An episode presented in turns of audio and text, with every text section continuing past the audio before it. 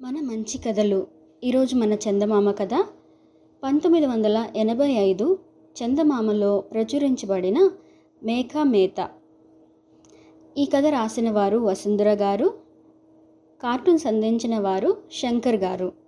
ఇక కథలోకి వెళ్దామా? గోవిందయ్య చిన్నప్పటి నుంచి బాగా కష్టపడి చాలా డబ్బు సంపాదించాడు. అయినా ఆయన డబ్బు అనవసరంగా ఖర్చు పెట్టడు. అందరూ ఆయన్ని మంచి పొదుపరి అనేవాళ్ళు. ఇప్పుడు గోవిందయ్యకు అరవై ఏళ్ళు దాటింది. ఆయన తన పనులన్నీ మరెవరి మీదో పెట్టక స్వయంగా తానే చేసుకునేవాడు. ఆయన భార్య కూడా అంతే. పోతే ఆయన ముగ్గురు కొడుకులు పరమ సోమరులు వాళ్ళు దేనికి తండ్రి చెప్పిన మాట వినేవాళ్ళు కాదు. గోవిందయ్యకు ఇరవై ఎకరాల మాగాని భూమి ఉన్నది. దగ్గరుండి వ్యవసాయం చేసుకునే ఓపిక లేక కొడుకుల సాయం కోరాడు.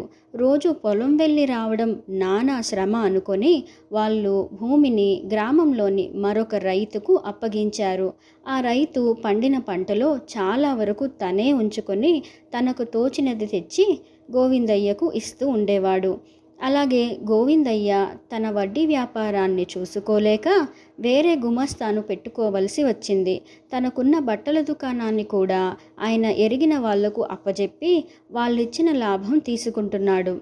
ముగ్గురు కొడుకులు మూడు పనులు చూసుకుంటూ ఉంటే ఆయనకు నిశ్చింతంగా ఉండేది. కానీ వాళ్ళకు డబ్బు ఖర్చు చేయడం తప్ప మరొక పని మీద ధ్యాస లేకపోవడం వల్ల గోవిందయ్యకు దిగులుగా ఉండేది.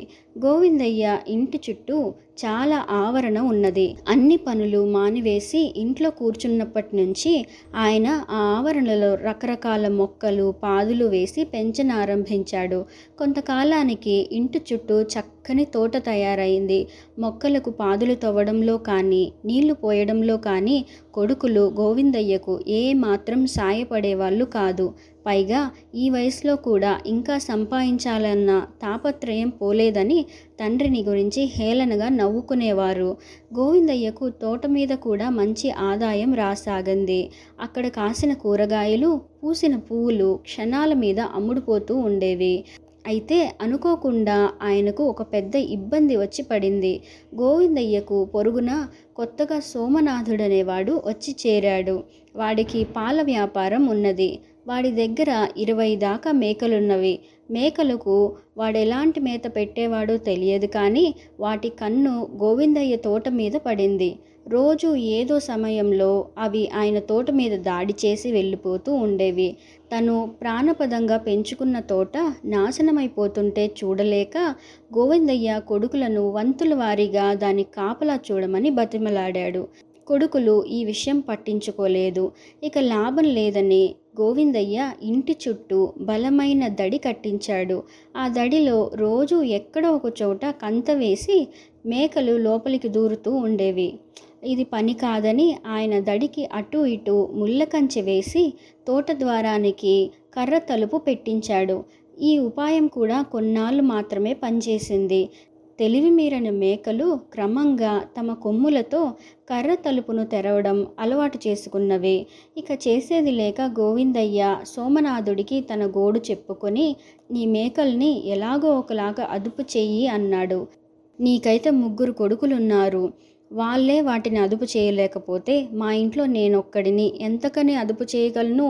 మీరు తప్ప నా మేకల వల్ల గ్రామంలో మరెవ్వరూ ఇబ్బంది పడడం లేదు అన్నాడు సోమనాథుడు. వాడు చెప్పిన దాంట్లో నిజమున్నదని గోవిందయ్యకు అనిపించింది. ఆయన తోట ద్వారం దగ్గర మూడు గజాల పొడవున నిలువున ఒక గొయ్యి తవ్వాడు. గోతికి అటు ఇటు బాటతో సమానంగా ఎత్తైన గట్లు పోశాడు. తర్వాత గోతిని కప్పుతూ గుండ్రని ఇనుప గొట్టాలు వరుసగా పేర్చి బాటతో కలిపాడు. గుండ్రని ఇనుప గొట్టాల మీద మేకలకు కాళ్ళు స్థిరంగా నిలబడవు. అందువల్ల అవి కష్టపడి కర్ర తలుపు తీయగలిగినా తోటలో ప్రవేశించలేవు. కొద్ది రోజులు గడిచాయి. మేకల బెడద గోవిందయ్యకు తప్పినట్టే ఉన్నది.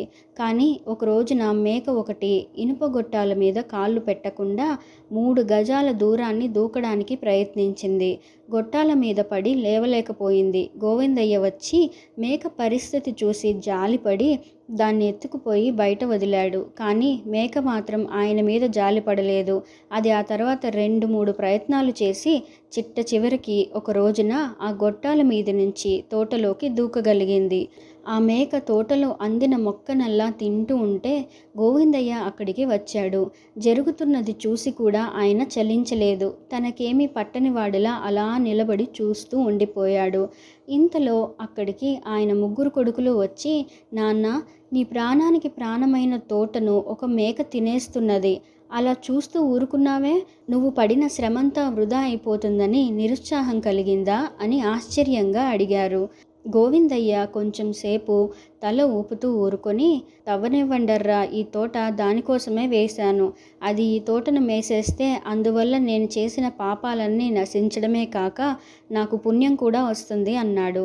ఆయన కొడుకులు ముగ్గురు వింతపడిపోతూ నువ్వేమంటున్నావో అర్థం కావడం లేదు అన్నారు. మేత కోసం ఈ మేక మూడు గజాల దూరం ఎంతో కష్టపడి దూకి లోపలికి వచ్చింది. ఎందుకు పనికిరాని సోమరులను ఇంతకాలం పోషిస్తున్నందువల్ల నాకు వచ్చే పాపం ఈ శ్రమజీవిని జాలి తలచడం వల్ల పోతుంది. ఈ రోజు నుంచి నా డబ్బు ఆస్తి అంతా ఎవరు శ్రమ పడితే వారికే ఇవ్వదలిచాను అన్నాడు గోవిందయ్య. తమ ఆహారం సంపాదించుకునేందుకు ఆ మేకపాటి శ్రమ కూడా తాము చేయడం లేదని గ్రహించి గోవిందయ్య కొడుకులు ముగ్గురు ఎంతో సిగ్గుపడ్డారు. ఈరోజు ఆ మేక మీద జాలిపడినట్టే తమ తండ్రి రేపు ఏ దొంగ మీదనో జాలిపడవచ్చు లేక ఏ పేదవాళ్ళ కష్టాల్లో చూసి జాలిపడి వాళ్ళకు ఆస్తినంతా దానం చేయవచ్చు. ఈ భయం మనసులో మెదలగానే గోవిందయ్య కొడుకులు తమ సోమరితనం మాని తండ్రి కోరిన విధంగా ఆయనకు సాయపడుతూ గోవిందయ్యను సంతోషపెట్టారు. కథ కంచికి మనం ఇంటికి. ఇలాంటి మరెన్నో మంచి కథల కోసం మన ఛానల్ని సబ్స్క్రైబ్ చేసుకోండి. నచ్చితే లైక్ చేయండి. మళ్ళీ మరొక మంచి కథతో కలుసుకుందాం. అంతవరకు సెలవా మరి?